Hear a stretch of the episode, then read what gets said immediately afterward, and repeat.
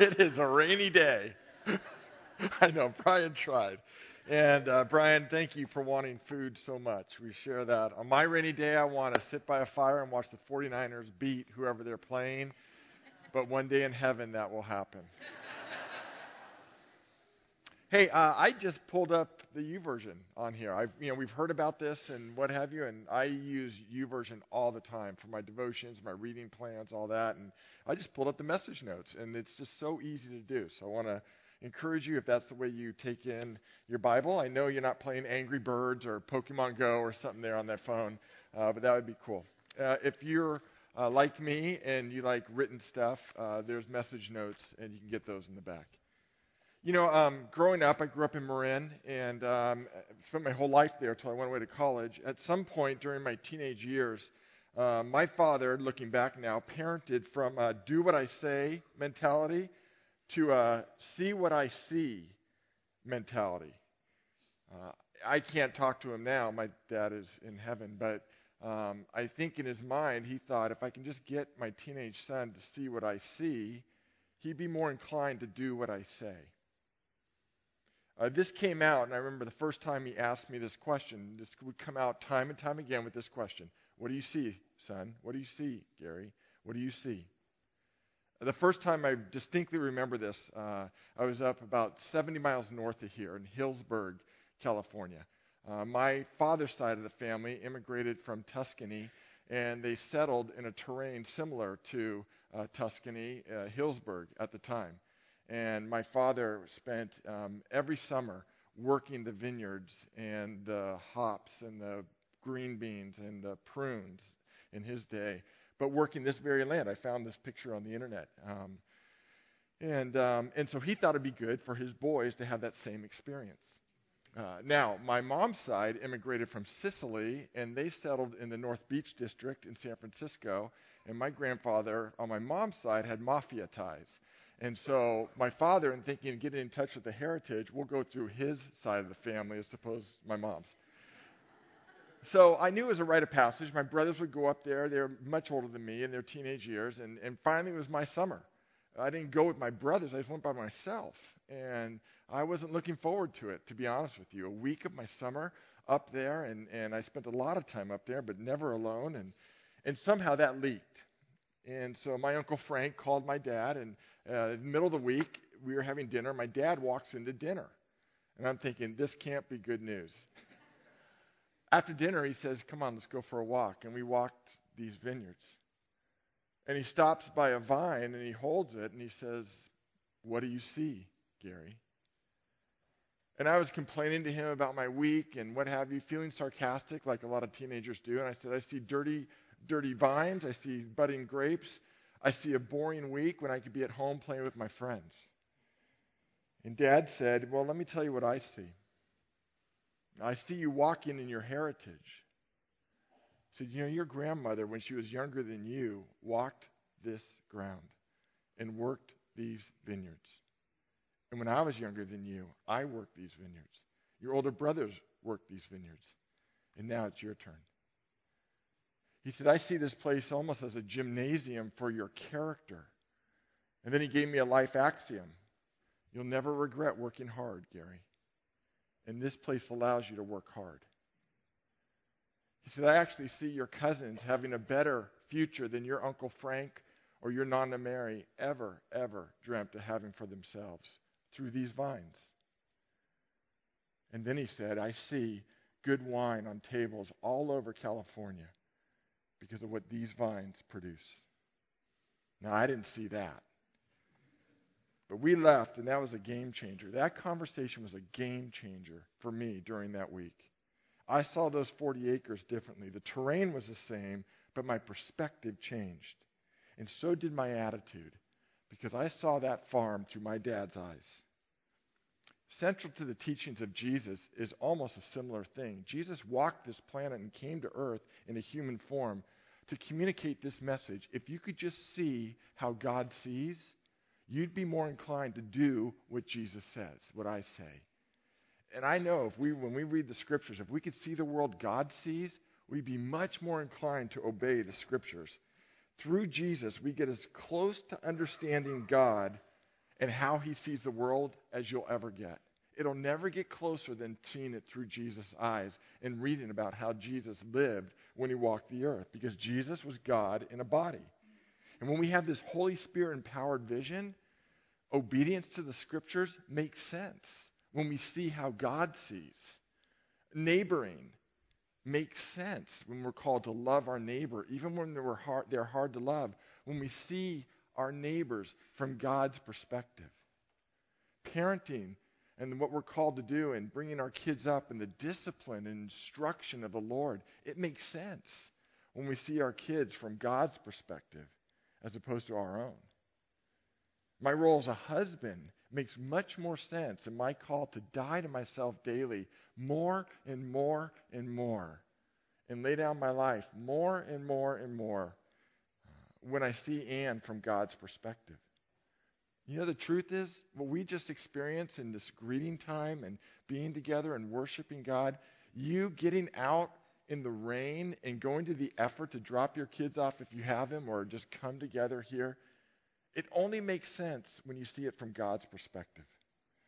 There's much more that meets the eye than what's going on right now with each other. It's holy when we see it from God's perspective. See, when we see how God sees, we'll be much more inclined to do what Jesus says. So, modeling and teaching how God sees the world, it was the mission of Jesus. It's why he came to earth, to show humanity how to be human from God's perspective. And it was the driving big idea of his most famous sermon. The sermon we're looking at, a portion of it today, the Sermon on the Mount. This is the big idea that we've been talking about for two weeks. It's actually the big idea of all of Rooted, although we've never said that and we didn't plan on that. That's my words. But really, what we're talking about Rooted is if we could see how God sees, we do what Jesus says. The Sermon on the Mount, that's it. That's the whole message of Jesus. See how I see. And today, Jesus is talking about in the Sermon on the Mount different aspects of our life, but he finally gets to money because Jesus can't talk about the human existence without talking about money, or more accurately, about our stuff. I'll explain that in a few minutes. Because Jesus talked more about money than he did about prayer, than he did about faith, than he did about heaven, than he did about hell. Jesus talked about money all the time because he knew if we're going to be aligned with him, He's going to entrust resources to us, and we've got to manage them well. He knew the greatest, ready? The greatest competition in your life and my life for our allegiance with God, it's not the demonic realm. It's not other uh, small g gods. It's not idols we make. And are you ready for this? It's not who's going to win the next presidential election. Isn't that a relief? We're kingdom people, right? The greatest competitor for my, Lord, my allegiance to the Lordship of Jesus Christ as his follower is how I see my stuff. More importantly, the grip my stuff has on me. I wrestle with this every day. So he comes to this place now and he says, You know, let's talk about money. And he wants to give us, I want to give us, God's perspective on our stuff. Isn't that good news? I hope that's good news for all of us. Grab your notes and let's look. What does he teach? First of all, he says, how God sees your stuff, it's a tool. It's a tool. Look what he says in verse 19 to 21. Don't store up for yourselves treasures on earth where moth and rust destroy, where thieves break in and steal. You need to know there were no banks in the first century to Jesus' audience. They were an agrarian culture, and so anything they accumulated, they would either have to build a bigger barn for. Jesus told a parable about that or store themselves. So Jesus is talking right to where they are. But, he says, store up for yourselves treasures in heaven, where moth and rust don't destroy, where thieves don't break in and steal. For where your treasure is, Jesus says, that's where your heart will be also.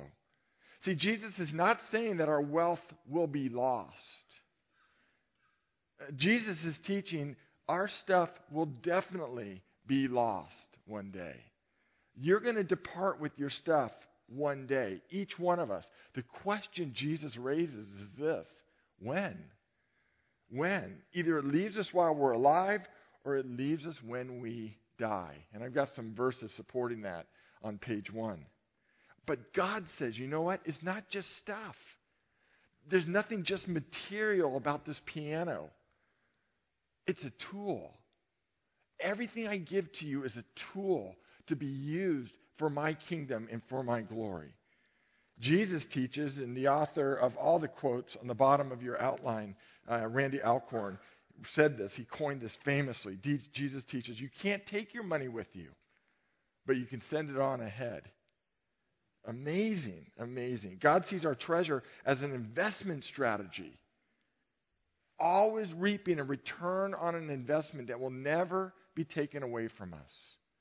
When it comes to God, He's always bullish. There's never a bear market in heaven. Never. Now, listen, I can't even continue one more second without stopping and thinking throughout this whole week. I have, uh, in my study, just had a smile on my face of the hundreds of PCCers who get this, who look at your homes, your cars, your pools, your kitchen tables, your spare bedrooms. I've been around long enough to know the stories that, that linger here that we forget. This very piano was a tool invested for the glory of God. Uh, it's not just a grand Steinway, one of the finest pianos in the world that came from New York.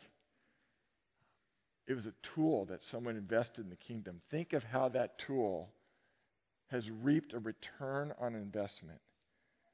The year this person donated it, they got an $80,000 write off for one year. But in the decades since it's been donated, think of all the praise that's gone up to God, like this morning, when we were led so beautifully because of this. And part of that worship to God, part of the return on that investment, goes to that man's account who gave it in honor of his wife who loved music. I can't stop but say to you at this point, come on, get this. The reality is, everyone, please look right here. For many of you, you get this. And I'm so humbled because I get to see firsthand, I don't even know all the stories of how you seeing your stuff as a tool is used by God greatly, greatly. And so I applaud you and thank you. I think of five years ago, we did this thing called Covenant Kids Congo, uh, powered by World Vision. And we joined with World Vision, and, uh, and many of you have done this, uh, in adopting kids in the most under resourced place in the world, the poorest, most under resourced place in the world. And it was a $40 a month commitment, uh, and hundreds, over 300 kids from this body was adopted. One woman came to me and said, You know what? Uh, we had a goal, and I won't tell you what the goal was, but she says, Whatever you're short, we'll take every kid. Um, and I think of, uh, I learned the story of this middle schooler who heard about this. Her heart was gripped by this story, and she did the simple math in her mind and realized my allowance is $40 a month. It's $40 a month to sponsor one of these kids. And she turned to her mom and said, You know? I don't want all of my allowance. I want to adopt a kid. That makes her a 100% tither. that makes a middle schooler, and I don't see any giving records. You need to know that. I, I don't see any giving records. But in my mind, I don't think anyone here is giving 100% of their income. A middle schooler, the most generous person in our church, who gets this and sees her income as her wealth as a tool. One day she'll meet that kid, and one day she'll see the return on that investment. I think of this image too. I'll just share one more. I could, I could take hours. That's a Toyota Previa. That's the car I was picked up in when I flew here from Chicago in 1996. Ann and I were picked up in this very car. It looked to me like an egg on wheels. Uh, it was a 95 Previa, and we got dropped off at our house. Uh, and then two years later, that family that owned this car, I was the student ministries pastor, donated this car to the church. They got a $10,000 write off the year they donated this car. But you know what? The years I was in student ministry since then, the hours of conversation I had in this car, pastoring from the driver's seat, the amount of perspective, talking to students about purity, about what it means to follow Christ as Lord, about seeing their high school not as a place to get good grades and get to college only, but a place as a spiritual battleground to share the gospel. All the time, students made courageous decision in their adolescent years. In this car, a portion that was credited to this couple's account. One time we were in LA at this, uh, this crazy outreach we did. I have no idea who had this idea, but we were in South Central LA.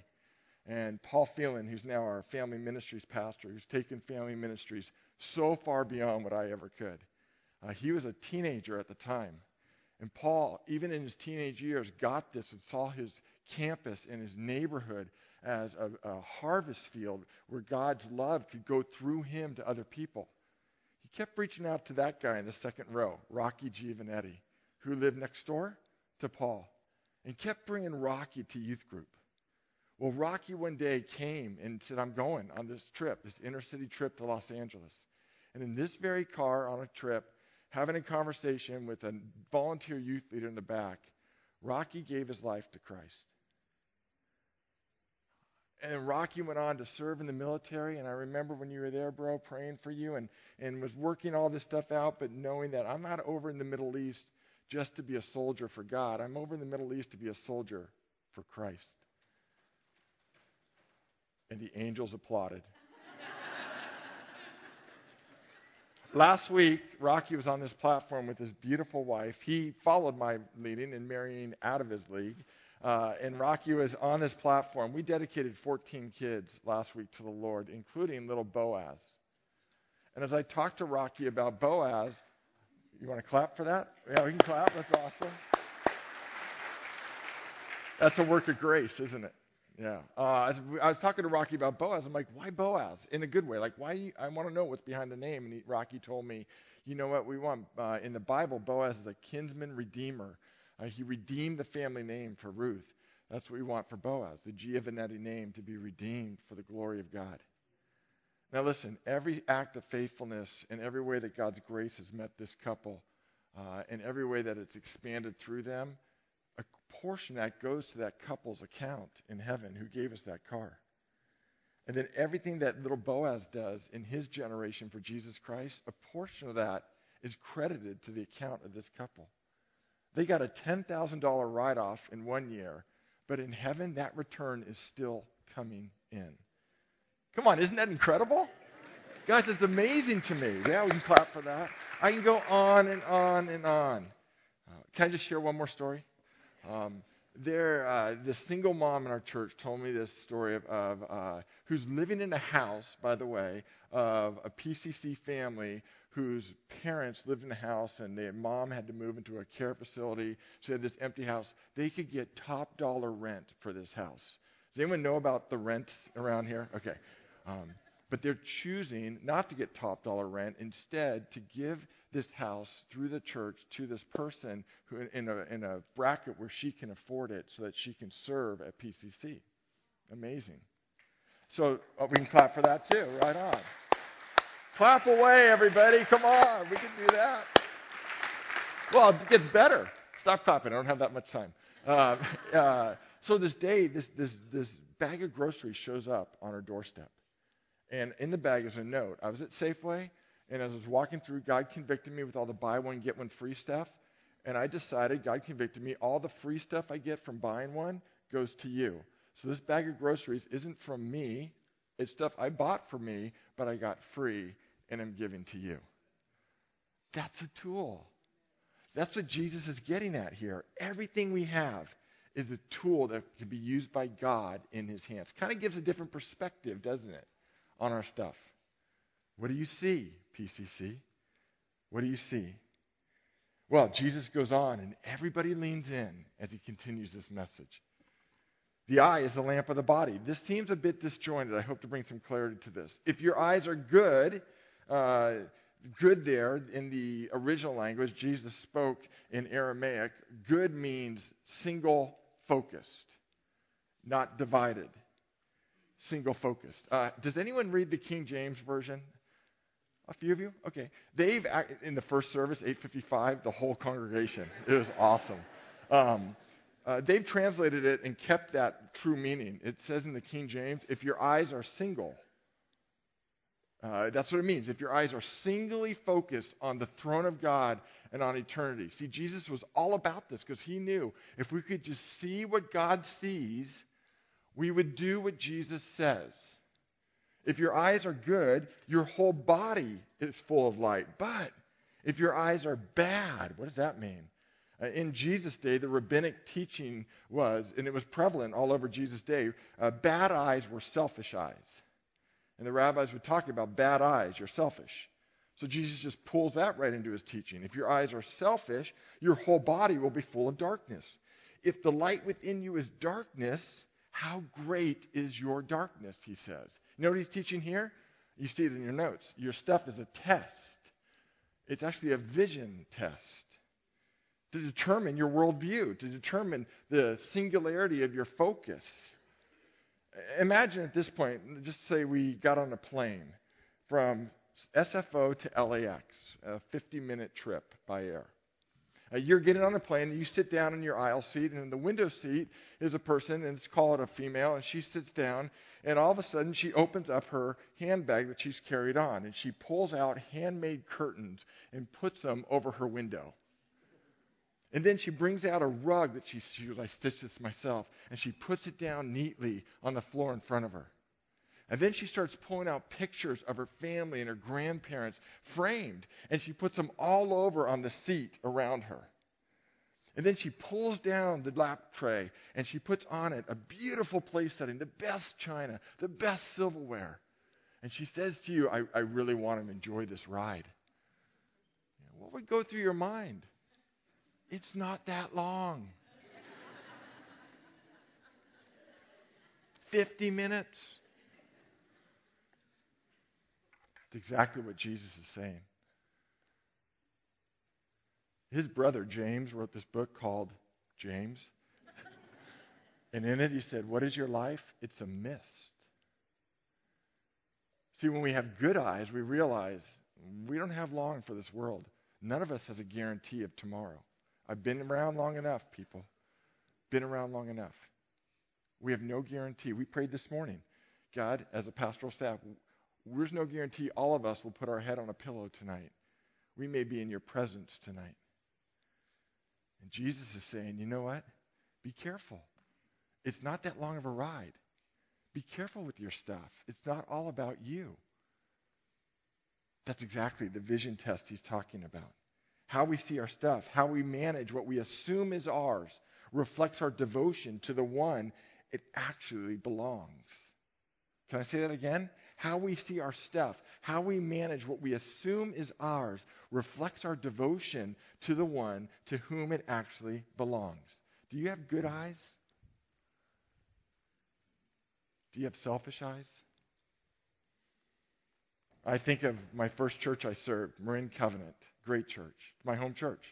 I went there right after I came to Christ. And by the way, this is Reformation Sunday. It's the church we celebrate Martin Luther uh, putting the protests on the door 500 years ago. It's also my personal Reformation Sunday. Halloween night is the night I gave my life to Christ. Uh, out of well, it's a long story, but it's a great story. I'll tell you some other time. Um, why did I tell you? Oh, after I came to Christ, I started going to Marin Covenant as a student, and they were, they were absurd enough, like eight years later, to call me to be their youth pastor we were going to Mexico. And uh, Marin, where we were, I, my first thing that caught me with Marin was the type of car in the parking lot. I was I grew up in Marin, but I grew up in Novato, which is kind of the Bakersfield of Marin.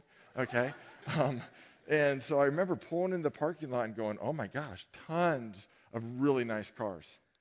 And the youth ministry was awesome. I was zealous for it. I was, gosh, just a few years older than the teenagers, and we were having a ball, and God was doing some great stuff. And it was time to go to Mexico, and tons of kids showed up and signed up to go to Mexico, but we didn't have cars. So I put out the call, and all those nice cars in the parking lot, no one would give them to us to take to Mexico. And I, uh, I was just going, oh, what are we going to do? And one of the elders, uh, his name, he was just one of those pillars in the church. Doesn't matter what his name is, you don't know him anyway. He said, I'll take care of this. And so he stands up to make an announcement. He's one of the pillars in this church. And very humbly, he says, Hey, do you know what the reputation is of Marin Covenant? He says, The reputation is we'll send our kids to Mexico, but we won't send our cars. Yeah, that's what they did too.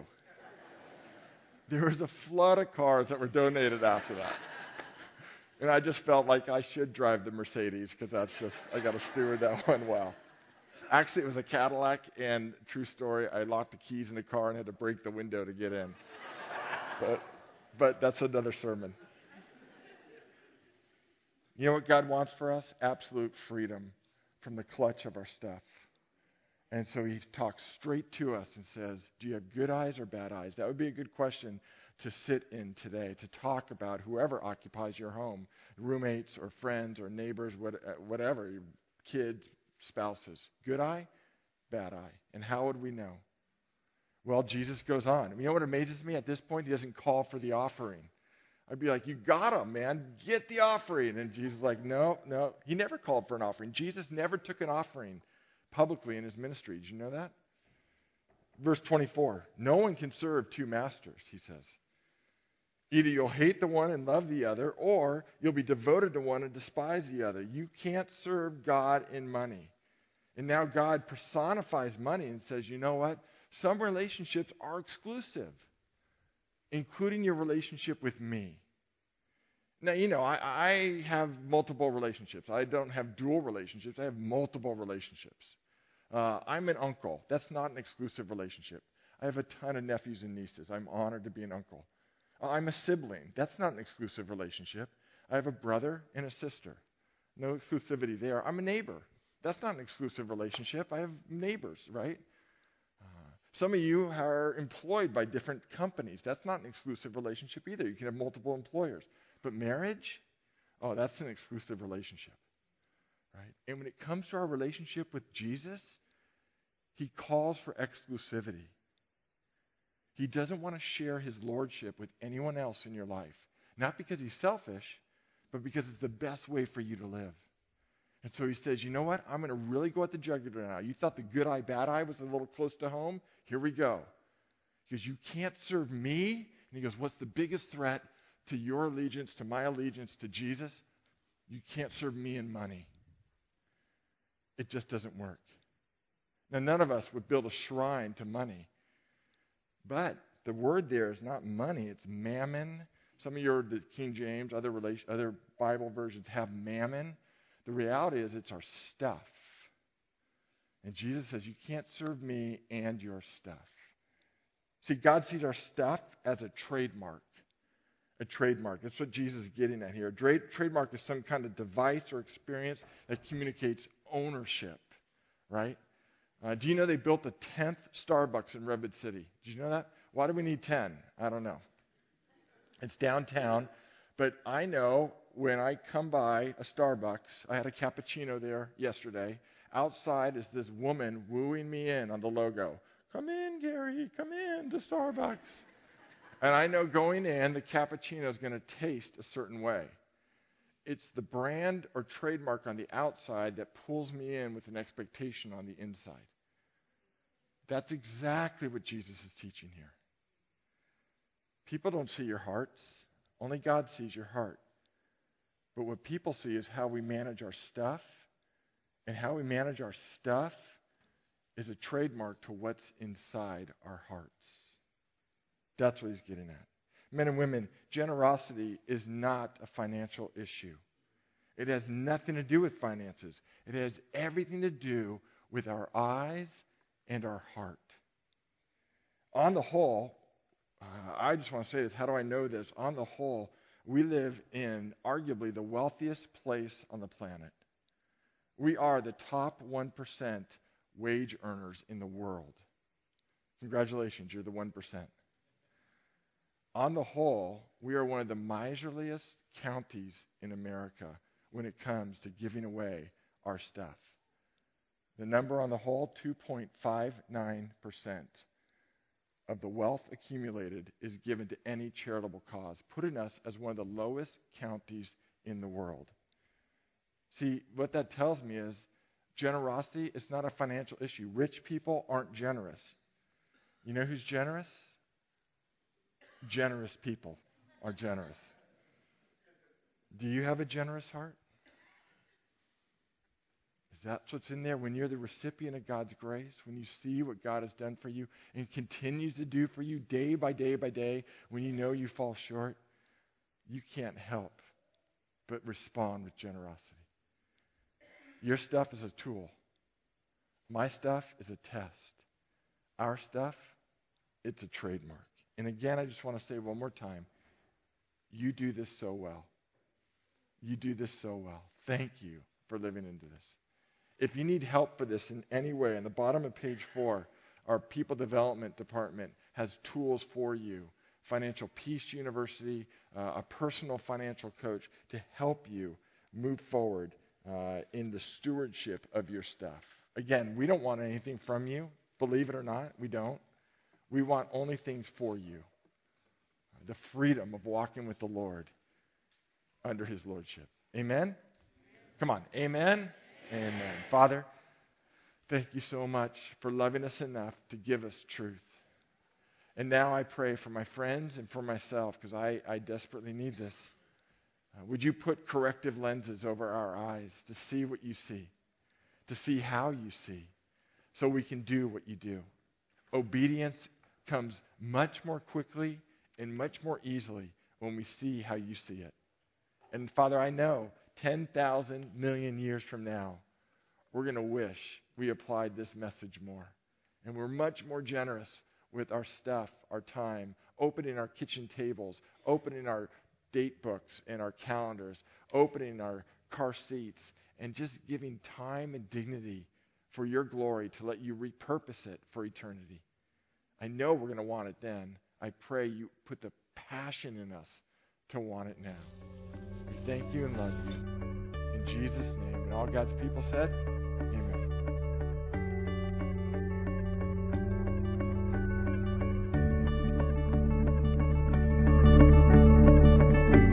You've been listening to the Peninsula Covenant Church podcast. We're located at 3560 Farm Hill Boulevard in Redwood City, California. You can reach us online at www.peninsulacovenant.com.